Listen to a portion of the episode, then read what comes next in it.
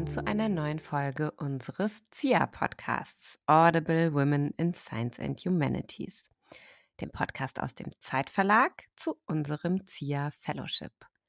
Was ist das ZIA Fellowship? Wir fördern Wissenschaftlerinnen in Sichtbarkeit und Persönlichkeitsentwicklung. Und ich freue mich sehr, dass wir hier im Podcast uns die Zeit nehmen, auch mal tiefer in die Forschung einzusteigen. Eine unserer Fellows ist heute mein Gast, nämlich Konstanze Badali. Konstanze, ich freue mich sehr, dass du da bist und äh, würde mich freuen, wenn du uns erstmal sagst, wer du bist, äh, was du machst und genau, dass wir dich so ein bisschen kennenlernen. Ja, hallo erstmal. Äh, vielen Dank, dass ich hier sein darf. Äh, mein Name ist Konstanze Badali. Ich bin aktuell Doktorandin an der Deutschen Sporthochschule in Köln am ähm, Institut für Bewegungs- und Neurowissenschaften und promovierst dort deshalb. Und damit wir dich noch ein bisschen besser kennenlernen und auch auf eine andere Art und Weise, haben wir ein kleines Warm-up. Ich würde dir Begriffspaare zuwerfen und du sagst, was davon ist mir näher. Okay. Dann gucken wir mal, wo wir da ankommen. Also Land oder Stadt? Stadt. Forschung oder Lehre? Forschung. Und Weg oder Ziel? Mm, Ziel. Okay, also bei Land oder Stadt war es relativ schnell die Stadt, würde ich jetzt mal sagen. Ähm, Forschung oder Lehre kam wie aus der Pistole geschossen, die Forschung. Aber bei Weg oder Ziel musstest du überlegen. Warum? Mm, ja, weil man ja doch manchmal auf dem Weg noch das Ziel ändert. Also, dass man, ne, manchmal hat man ja, vielleicht startet man mit einem ganz bestimmten Ziel vor Augen und das verändert sich auf dem Weg. Mhm. Ja, deswegen muss ich ein bisschen überlegen. Aber meistens ist es dann doch das Ziel. Ja. Jetzt wollen wir auf deine Forschung kommen und die ja auch heute hier in den Mittelpunkt stellen. Und ich würde mich freuen, wenn du einmal uns erklärst, so in drei Sätzen, ganz kurz, was machst du da genau?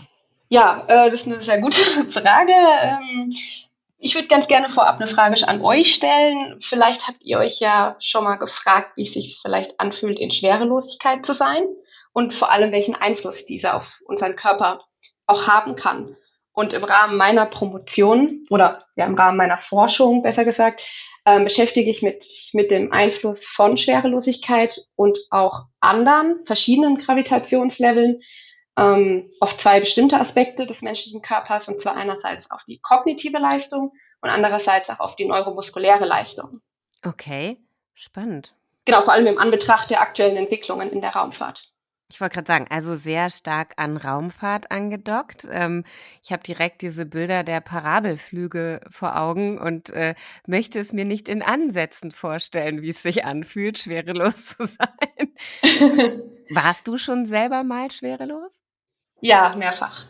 Und ähm, wieso arbeitet da die Sporthochschule eigentlich dran? Ja, vor allem auch, weil wir, klar, auf der einen Seite geht natürlich unsere Forschung in Richtung der Sicherheit der Astronauten ähm, auf den vor allem längeren Missionen. Aber wir können halt auch mit Hilfe der gewonnenen Ergebnisse aus diesem Bereich oder aus einem ganz kleinen Bereich ja auch der Raumfahrt ähm, Einfluss langfristig auf die Reha von neurologischen Erkrankungen zum Beispiel auf der Erde nehmen und da gewisse Sportprogramme auch Einfluss darauf zu nehmen.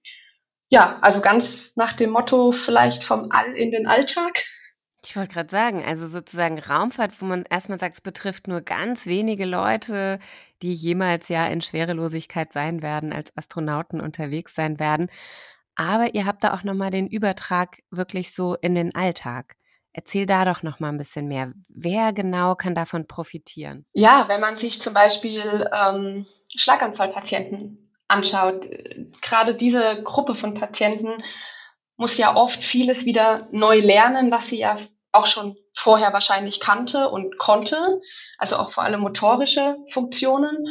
Und das geht ja Astronauten im Prinzip ähnlich, wenn man ja sein Leben lang eigentlich mit Schwerkraft aufwächst mhm. und alle Funktionen auch darauf aufbauen und man plötzlich in einer Umgebung von, von Schwerelosigkeit kommt oder auch von reduzierter Gravitation, wie zum Beispiel auf dem Mond oder auf dem Mars, ja, dass man da einfach Dinge neu lernt, ne? Ja. Genau, dass man das lernt, wie lernt man auch neu und vor allem sich in einer neuen Umgebung auch zurechtzufinden, was für einen Schlaganfallpatienten auch vielleicht einfach der Alltag ist. Ja. Es ist super, finde ich, wenn man wieder sieht, wie weitreichend doch auch Anwendungen sein können von sehr grundlegenden Dingen.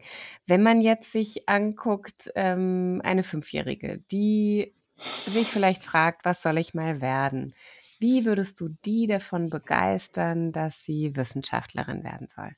Ähm, tatsächlich finde ich, Wissenschaftlerin als Beruf ist an sich sehr abstrakt und auch vor allem sehr facettenreich. Und ich finde es teilweise vielleicht ein bisschen zu abstrakt, das einer Fünfjährigen erklären zu wollen, weil ich persönlich finde, Wissenschaftlerin zu werden oder zu sein, das ist das, was auch so reifen muss in einem.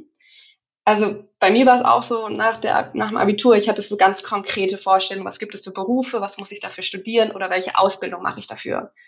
Und dann fängt man das meistens auch an und dann entwickelt sich so im Laufe der Zeit das Wissen, okay, ich kann Fragen stellen, ich kann diese Fragen auch selbst beantworten mit Hilfe der Wissenschaft. Und ich finde, das ist so ein Reifungsprozess und das ist schwierig, einem Kind vielleicht auch zu erklären. Und wenn man so dieses ganze Feuer, diese Neugierde, diese Wissbegierigkeit irgendwie in sich erkennt und merkt, okay, ich, ich habe das, und dann, finde ich, sollte man Wissenschaftlerin werden. Also ich finde das schwierig, das schon so von klein auf zu sagen. Aber das ist ja schon, ich finde, da sagst du ja schon ganz viel, so dieses, wenn du in dir drin merkst, da ist Neugier, da ist Wissbegierigkeit, dann ist das vielleicht eine Möglichkeit. Und ja. zu Beginn hast du ja auch gesagt, das Ziel kann sich natürlich noch verändern. Ähm, vielleicht ist es dann auch im Laufe der Zeit was anderes. Jetzt aber noch mal eine Frage ganz abseits der Wissenschaft. Was tust du eigentlich gerne, um dich zu regenerieren von diesen Herausforderungen auch, die sich ja doch stellen, auch in der Wissenschaft? Mm, meistens Sport. Tatsächlich. Äh, ich versuche jemanden zu finden, der mit mir äh, auf den Tennisplatz geht. Das ist eigentlich so mein Mittel, um mich runterzukriegen, um ja abzuschalten. Ja, super dann ist es nochmal was ganz anderes und da braucht es die Schwerkraft, muss ich an der Stelle sagen. Sonst wird das schwierig mit dem Tennisspielen in der Schwerelosigkeit. Das stimmt. Vielen lieben Dank, dass du heute hier unser Gast warst ähm, und dass du uns deine Forschung mitgebracht hast in der, all ihren Facetten. Wer dich besser kennenlernen will, findet dein Profil auch bei uns auf der Website und natürlich stellen wir auch gerne den Kontakt her ähm, wer eine Expertin braucht zum Thema äh, Forschung in der Schwerelosigkeit. Ähm, da denke ich, bist du eine super Ansprechpartnerin. Ja, sehr gerne. Und ich freue mich, wenn wir auch von dir nochmal mehr hören und gucken, wo dich dein Ziel hinbringt. Ja, vielen Dank.